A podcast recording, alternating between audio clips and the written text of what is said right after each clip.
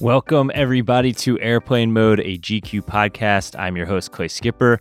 I'm so excited to be back with you guys for another season. I hope you are excited to be back for another season. We're going to bring you 10 episodes, and they're going to all be about confidence. Today's guest is a man of supreme confidence. His name is Jalen Rose. Jalen was a member of the storied Fab Five Michigan basketball team, the coolest starting five to play the game. He then went on to a very successful NBA career and wore what to this day is still one of the boldest draft suits of all time. That certainly took a high level of confidence. And now he is a media personality. He's all over ESPN. He's a co host of the Jalen and Jacoby TV show and podcast with Dave Jacoby. And he's the perfect first guest for this season because he is just cool and confident in everything he does. So we dive into where that confidence originally came from. He says he had irrational confidence, which I love. He also talks about how confidence is really sort of a form of radical self acceptance because once you know your own flaws, nobody can say anything that can shake you. And that led to him becoming a very good trash talker. And you could see that confidence when Jalen played in the NBA. He didn't back down from anybody. And you still see that confidence now, even on TV or on radio or on podcasts. He's just always collected, always feels like nothing's going to shake him. He's unflappable. So, no matter what sort of self doubt you're struggling with, listen to Jalen talk about his own confidence story. I think will lend you some of that confidence. It's like a contact high. Just being around him, you feel more confident too. So, hope you guys enjoy this episode and leave feeling as confident as I did. Jalen Rose, welcome to the podcast. What up, Doe? Thank you very much for having me. I appreciate the love. I'm outranked here. You are the you are the podcast veteran in the room. Going on nine years. Blame Bill Simmons. Blame John Skipper. because I went to both of those individuals who I love dearly, who have done so very much for me personally, professionally. And I was like, hey, I see that ESPN is going to have a subsidiary called Grantland coming soon. You know how the ESPYS parties work. You out to champagne and campaign, but you also out to politic a little bit if you can. So hey, would you guys consider giving me a podcast on that new forum? They're like, all right, Jalen, whatever, whatever, whatever type of thing. And so I wanted to make an impression with both of them. So I sent this was like a Saturday night. And so I pitched them the idea about a podcast and I wanted to show I was serious. So on Monday morning, I emailed both of them at 9 a.m. Wow. Faithful soldier and uh, set up meetings, really productive and and uh, powerful individuals. It's hard to finally get them in a room to sit down for a meeting. So once it happened a couple of months later, we're in the room. Bill brings another guy with him. We're talking about the podcast. They're going back and forth. They say, So who you want to do it with? And the other guy, his name is David. I was like, I want to do it with you. his last name is Jacoby. We've been doing a show eight years since. That's unbelievable. And a lot of people don't know beyond that. And I'll say this because it's, you know, I'm a happily married man and I'm retired from the scene. We actually first met each other in Atlanta at Strokers. Huh. The adult entertainment establishment. Oh, wow. That's quite a euphemism there. so I feel like you've always had that sort of enterprising mentality. I mean, you were still in the league when you first started doing media stuff. Correct. Right? And is, so is that something you have always had, like going back to high school and childhood? So I always felt that I had irrational confidence. You couldn't look in the mirror and tell me I didn't see Michael Jordan or Magic Johnson. Like I saw those guys when I looked in the mirror. Just when I walked away from the mirror, I wasn't them anymore. And so I always felt that. And when I knew that my career was about to end, I was fortunate enough from 2000 and 2002 to 2007, while I was still playing in the league, I was able to work for initially BET Mad Sports. I pitched them my idea, worked the NBA Finals. It was Nets and Lakers. Yeah. How about that? New Jersey Nets. Wow. Jason Kidd. How about that? Um, I pitched them an idea about working the finals. You guys don't have to do nothing. I live in LA. I got a spot. I'll get access. I have a credential. Just send a camera. cut it, edit, spiced it. They liked it. They played it. BET Mad Sports. You I were on the Bulls at this at this time? I was on the Bulls. Yeah, okay. Got traded there in February. They had nine wins in February. Not good when the season nine starts in November. wins. I'm like, uh, we're not going to the playoffs. It's not happening. So let me fall back on my mass communications work that I did at U of M. Did the irrational confidence, which I want to dig further into, but did that carry over to media? Like, did you have the same confidence doing media that you had Oh, on the court? absolutely. Really? Uh, I um, if you want to do this for a living, the one thing you have to be, to do is be sure about what you say, who you are, and what your belief system. Interesting. And so while I was in the league, I got a chance to test this out because I was still a 20 plus point scorer, Yeah, yeah. but also working in the media. So imagine playing against guys and or being coached by guys that you're cri- criticizing in the media. Mm-hmm. So I had so many guys like, "Oh, how you gonna say that about me, dog? You know, whatever, whatever, whatever. You know, you selling out. You ain't keeping it real. You know, you ain't seeing it the way you should as a player." I'm like, "Dog, you had six points." And you had five turnovers. Like box score doesn't lie, Yeah, right? wh- I remember sending people box scores. that that's how I started. Like my first four or five years, like I almost tried to defend myself to the people that I was having opinions about. And then I realized something. As long as people know that you're unbiased and you don't have an agenda and it's not personal, they'll be okay with it. Hmm. And that's how I approach it. I want to go into the irrational confidence bit. Okay. I have a lot of questions about that. Where does that come from? Like, was that just innate? Is that something you learned? Like, what? When do you? What's your first memory of having that irrational confidence? My first memory of having irrational confidence was that I learned that sometimes your critics are accurate. hmm. So when you grow up without, I'm from the inner city of Detroit, single parent home. There was times in my life where we didn't have lights. There was times where we didn't have heat. There was times where we scrambled for our next meal. But when people are teasing you, who by the way, their situations aren't much better. And they don't realize it. It just so happened that they got some new shoes today. That's the that's the only difference. Is that when people start to tease you about things that are true, you have to take it. So when people are like, "Oh, you're really skinny and you got patches in your pants," I want to punch the person. I want to argue with the person, and I want to, as we call it, cap or joan or debate with them about why they are wrong. It's like I am broke. I do have patches in my pants. Like I did pee in the bed till I was like in third or fourth grade. You know, I do have bad skin. I do have bad teeth. Like, hmm. Huh.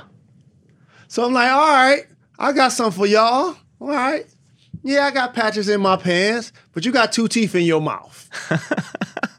you know, like that type. I, I need to defend myself. Yeah. You, when the last time you looked at your report card? Like, you ain't been. When the last time you been to school? Like, like that type of thing. So you realize that even though I'm not the best, or even though I'm not perfect, I'm not going to allow people to destroy my self esteem. I need to defend myself. I, that's really interesting. The idea of confidence almost as like radical self acceptance. Yes. Okay, but so growing up, you probably, I mean, you were, I imagine, the best basketball player on the court all the way up until, and even probably still in a lot of games at Michigan. So you ready for this? When we played organized, where everybody had to be eligible, then one of the, if not the best. But in the backyard, the park, the YMCA, in the street, I wasn't the best. Okay. What do you do though? Like, how do you maintain the irrational confidence? The thing I'm getting at here is like, I feel like I've talked to a lot of elite players, and they all say, if you don't think you're the best player on the court, then what are you doing? Yes. But like they have to know, going back to the box score, objectively, they're not the best. Like, does Dion Waiters really think he's the best player in the NBA? Uh, uh, yes. But how? How? So talk, walk me through that. Well, Unpack that I. I, I played in the 13 years I was in the league. Hakeem Olajuwon won the first two championships. Well, that was like the mid 90s. Jordan came back, won three championships. Tim Duncan ended up winning five. Shaq and Kobe won a few. These are all of the top players when I was in the league. They won all of the championships, basically. And so How am I going to sit in a locker room with a uniform on and some shoes laced up chasing my dream and don't feel like I'm about to go out here and score 30 on MJ? Like, it, I might as well not suit up or not play the game. Huh. And the rest of the world may feel like, yeah, you stink. You're no Scottie Pippen. But I'm like, tonight's going to be my night. you know? Yeah, yeah, yeah. Yeah, I know Shaq is the most dominant big in his era. But what about this pick and roll up top, though? And that is really what carries you. It's the world may not believe in me. And clearly, I'm not an all time great. But in order for me to accomplish what I accomplished, uh, when I was in middle school, I was considered one of the best in the country. When I was in high school, I was a McDonald's All American. My school won a national championship, Detroit Southwestern, two state championships, three city championships, two PSL, being a part of the Fab Five at the University of Michigan, going to the league. So I got a chance to compete and play against the best on the highest level mm-hmm. each time I was able to compete. So that also gives you some confidence with your work ethic. When did you realize trash talk could be a weapon on the court? Oh, from the beginning. Okay. I have two older brothers and an older sister. I grew up on the northwest side of Detroit initially when I was young. And I like to say these streets because there might be one person that's from Detroit and be like, oh, okay. I know about Green Line and Six Mile. I know about 12th and Gladstone. I know about Puritan and Apple So when you're a youngster, first off, you got the older kids got to let you play. Yeah. So my role, it depends on what time of day it was. When the older, more established, famous, as I call them players, Anderson Hunt at UNLV, Doug Smith at Missouri, Derrick Coleman at Syracuse, Michigan State, Steve Smith, Mark Macon, Temple. Like when all of those guys came, I was a ball boy. Mm-hmm. And for the people in the stands, I was a hustler. I used to go to the store too. I go get cigarettes. I go get beer. I go whatever. Start up cars. Um, knock snow off cars during the winter. Like I was doing all of that Yeah, as the yeah. young fella in the gym Uh huh. until I got a chance to play. Huh. So once I got a chance to play, then I got to try to, you know, do my best so they'll let me play again. That's really what it was all about.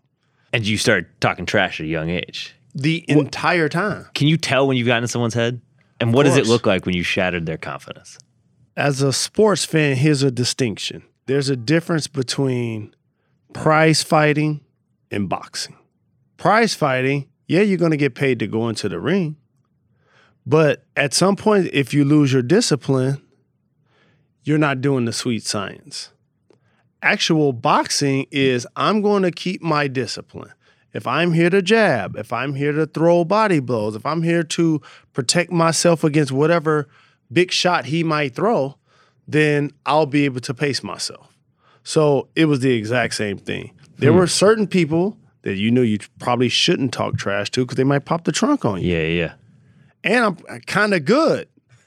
So it's like you talking trash to me and you trying to clown me. Oh, I got something for you. So I've gotten to, like, I've had people punch me Mm. or like, what as we call fire on me. Like I'm just standing there, hey, hey, ha ha ha, and one, and boom, get punched in the face. Yeah, yeah, yeah. Like that's happened to me before. But like trash talking really came from a work ethic and a confidence and a belief in somebody whose biological father was the number one pick in the 1967 NBA draft, Jimmy Walker, that I never met before. Yeah. It was like, I'm going to the league one day. Y'all just missing it. I'm in Huh.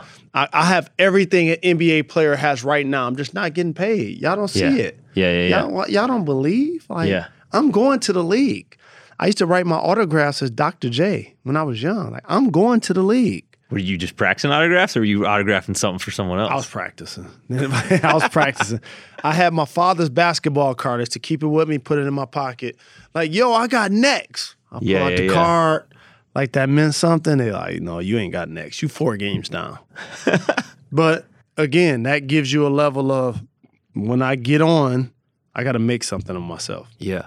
And you've never you've never shied away from saying what you think. Never. I'm curious if you think it would be more or less stressful in the league these days with sort of having to be on 24 7. More stressful. Yeah. more stressful because today's player respectfully has figured it out. Almost like Floyd Mayweather did in boxing. It's I'm going to take top dollar home without taking as much punishment as guys before me Mm-hmm. And own my own brand, Yeah. make all of the money that's due to me, and still lead the game with my faculties. That's what basketball players are now able to do. Yeah. There's one breath that feels we're going to bring analytics to the game and maneuver the pieces on the chessboard to our benefit. And then players like, wait a minute. Are you judging me only on stats? Oh, okay. Well, I don't need to play the second game of back to backs. I don't need to play four games in five nights Yeah. because you're just judging me off stats. As a matter of fact, why am I practicing? I just played 37 minutes last night. Yeah. Yeah. Yeah. So now this load management thing has become something that players have now been able to use to their benefit to elongate their careers. Huh. I played with Vince Carter. He going into his 22nd I know. I just year. saw that. First guy to play in four decades. All right, we we played together in like 2004.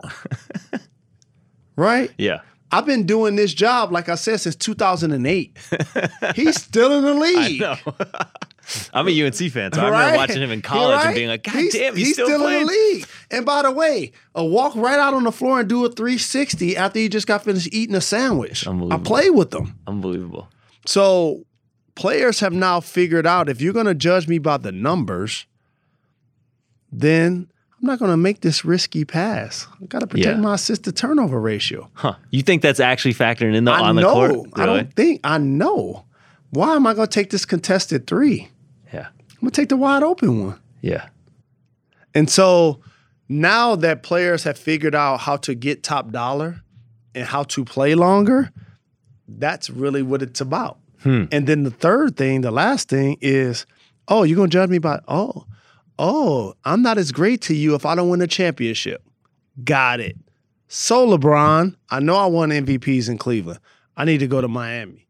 Hey KD, I know I won MVPs in OKC. I need to go to Golden State because now I'm gonna eliminate people saying I never won a championship. I, I mean, the thing about the NBA players now that's interesting is I feel like there are a lot more opportunities for endorsements and brand work and whatnot. But the flip of that is you have to really work to cultivate your brand, and there's so many more opportunities to get in trouble now. I feel like, like I remember when I interviewed you in 2015, I asked you, you know. What would it be like if you had Twitter or the 24 7 news cycle back when you were I playing? be doing this job. Yeah, exactly. It's just like Did I say that like, then? Yeah, I think you- something something along those lines where you were like, wouldn't I, don't. doing yeah, this job. exactly. Yeah, They'd be like, here's video of Jalen Rose at the Michigan Union walking up the 100 stairs. And then all of a sudden, when he gets to stair 90 and he has on his New York Giant triple fat goose that he won in a bet after the Buffalo Bills missed a field goal. He drops a 40 ounce and then it bounces and then it bounces and then it breaks. And then before you know it, it shatters all over everyone. That will be a trending topic. right? So This, this might be a true story. Oh, that's hundred percent true. And so I, I I am enthusiastic, just like I'm pretty sure many people my age, if not older, that we didn't grow up in the area era of social media because these young people have to be more disciplined, have to be more responsible, have to be more conscious. Mm-hmm, mm-hmm. And so it can be tougher from that perspective, no doubt about it. So you went straight from playing ball into media, Hire straight out the door. still working your ass off. Yep. How scared would you say you are of retirement? So the first thing that you realize, like, I'm not about to be making what I made in the league probably ever again. Mm.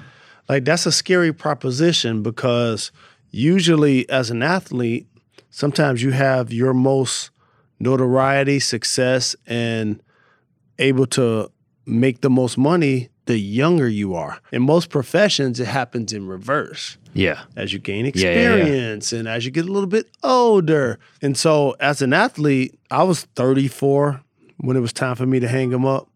And so, I was ready for the transition, but I wasn't ready to give up them checks. Mm-hmm. You never, you never, you, you're not only giving up something that you love that you would do for free, but you also getting paid to do it. So I think that was the biggest change or adjustment to realize that that check that you saw from the NBA that had David Stern's name on it, you probably won't be getting those anymore. Huh. How does that shake your confidence at all? Does it?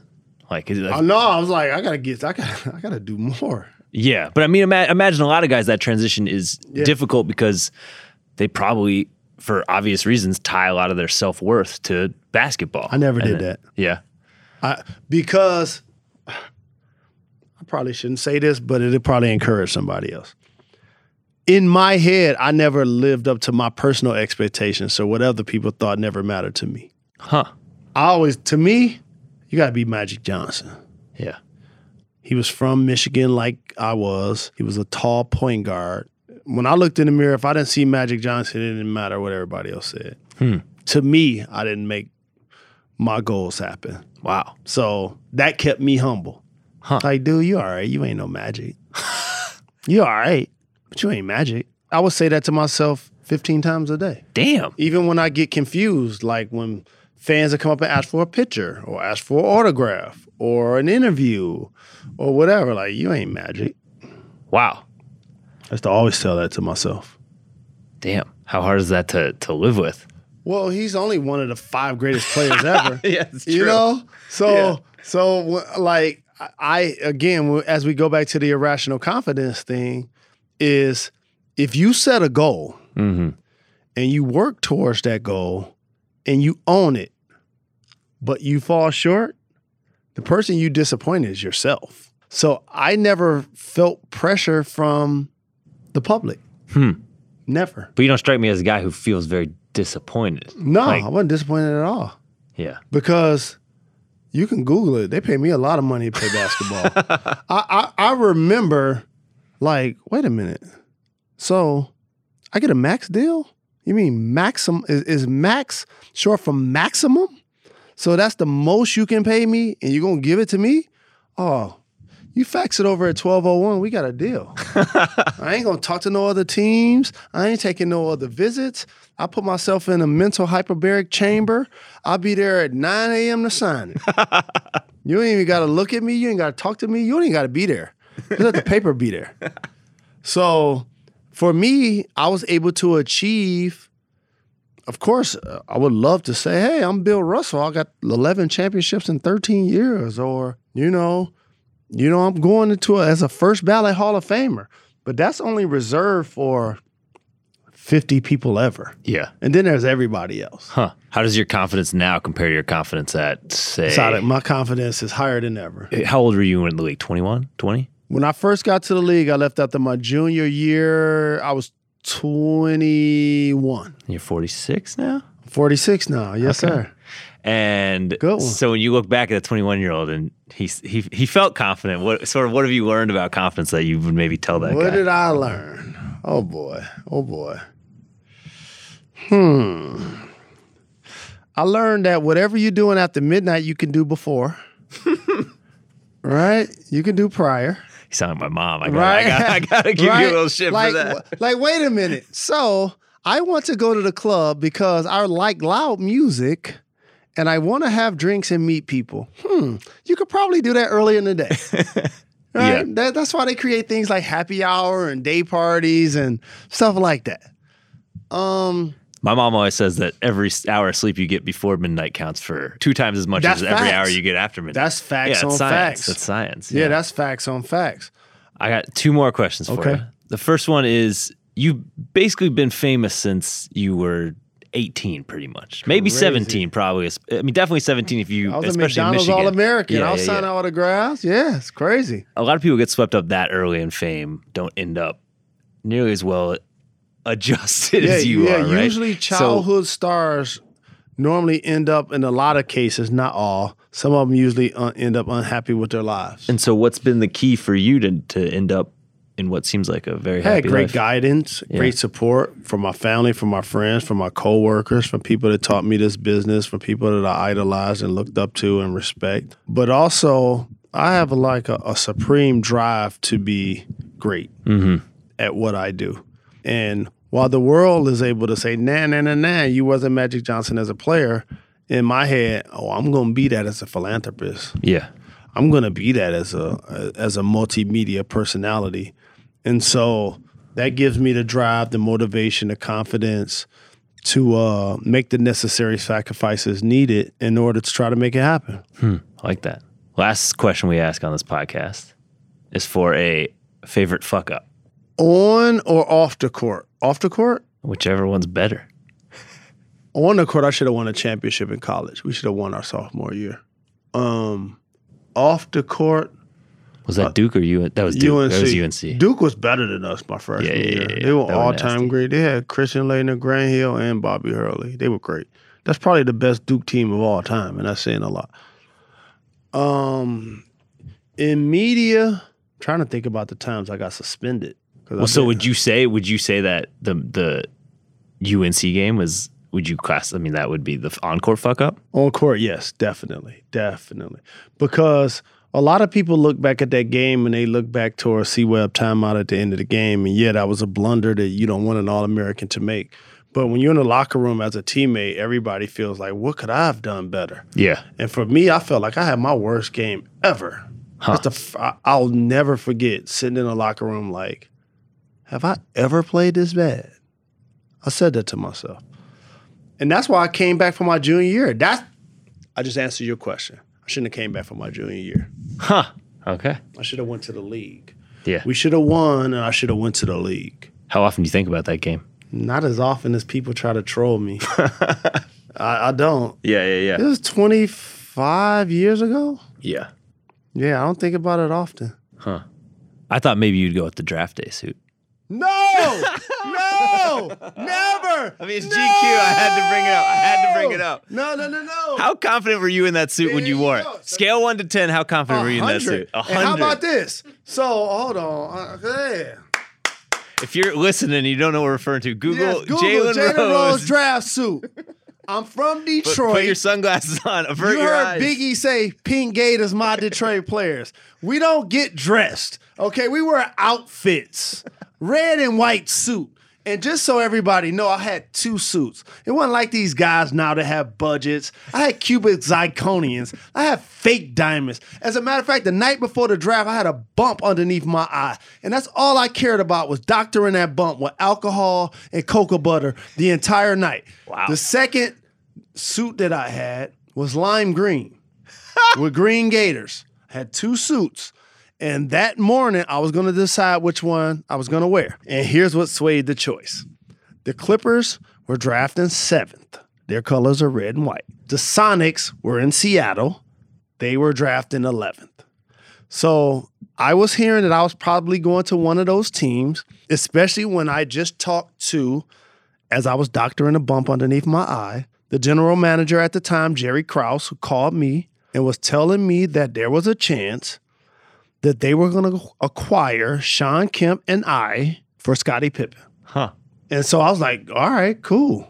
But I'm still doctoring this bump with alcohol. and so the next morning, since nothing happened, I convinced myself I was going to wear the suit of the team that was drafting highest. Of course, that's what we did. Yeah, exactly. So I wore the red and white one because I felt like I was going to get drafted by the Clippers. And I wore the lime green one to my draft party. I sure did. And you got drafted by the Nuggets. And I got drafted by the Nuggets and it didn't match. And my outfit the next day was even worse. I went to the press conference, Detroit kid.